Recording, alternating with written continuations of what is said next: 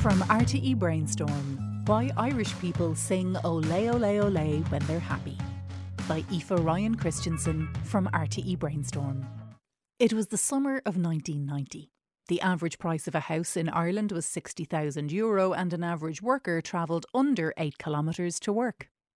Sinead O'Connor had turned Prince's Nothing Compares to You into a mega hit. My Left Foot scooped two Oscars and Nelson Mandela had been released from prison after 27 years. Italia 90 fever was sweeping the nation, and our love for a particularly fetching soccer chant was blossoming. Since then, we don't just break into a blast of ole ole ole at matches, but at gigs, homecomings, and other celebrations.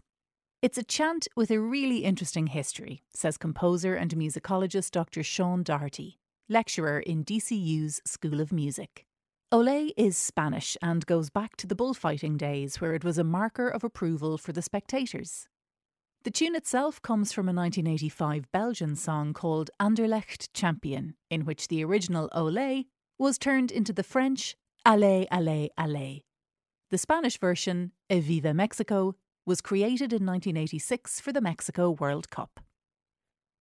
It spread like wildfire and is now ubiquitous, says Doherty but it was probably put him under pressure, Ireland's anthem for the 1990 World Cup in Italy, that it got inserted into every Irish person's brain.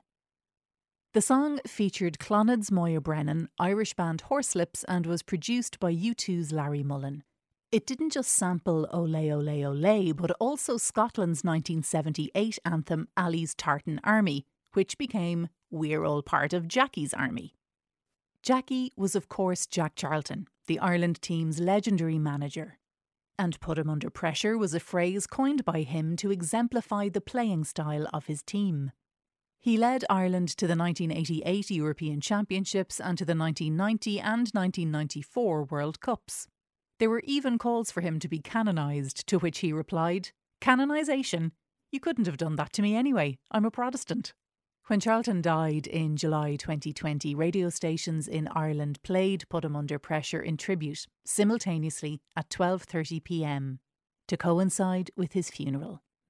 And in scenes mirroring those after Ireland's winning penalty shootout against Romania in 1990, crowds erupted into chants of Ole Ole Ole at the Walkinstown roundabout the day of the funeral.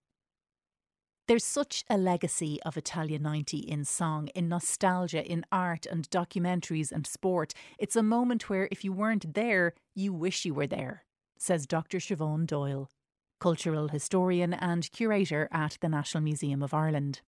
It's not only the nostalgia for the tournament and the players and the excitement, but it's a nostalgia for that time in the past.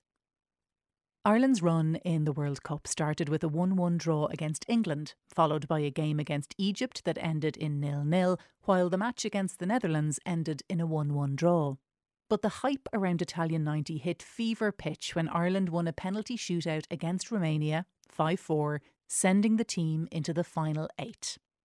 Much of Ireland's excitement could be personified by RTE broadcaster George Hamilton's now famous line uttered in the seconds before Ireland won the shootout. The nation holds its breath. Our participation in the World Cup was an unprecedented situation in Ireland's sporting history. It was an escape from everyday life. People were in such a bubble, says Doyle. Businesses closed and buses stopped running. People just didn't go to work for a week. There's not a hope that would happen now. Italia 90 memorabilia and material culture is now hard to come by in Ireland because people are quite precious about it, she adds. Some fans also amassed debts to follow the team and attend games.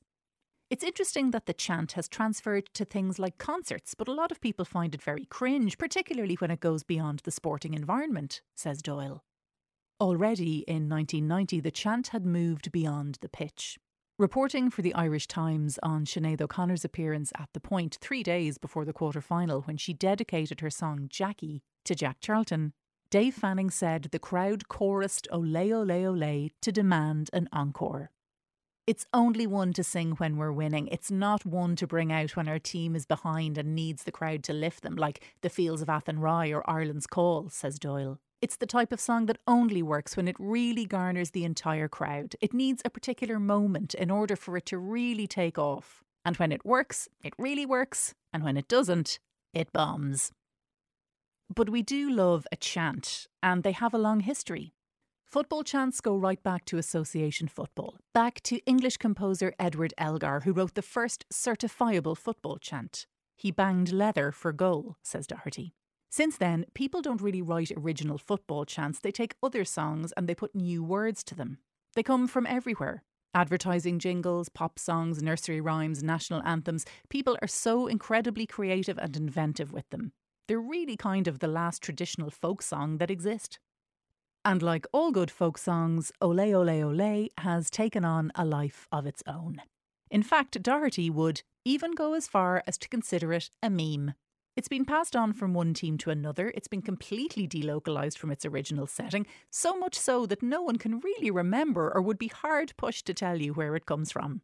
At singer Lizzo's recent concert at the Three Arena, she was treated to a four minute standing ovation featuring several rounds of Ole Ole Ole. That had the American baffled.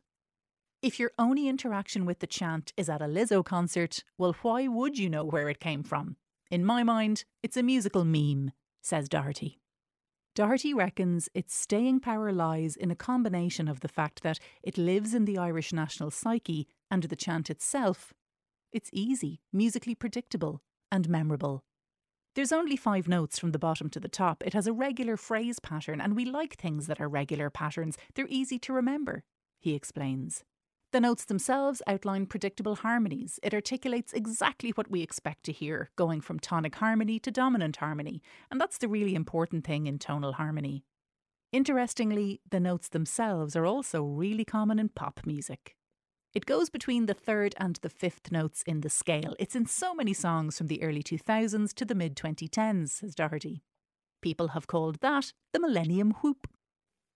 Discover more at rte.ie forward slash brainstorm.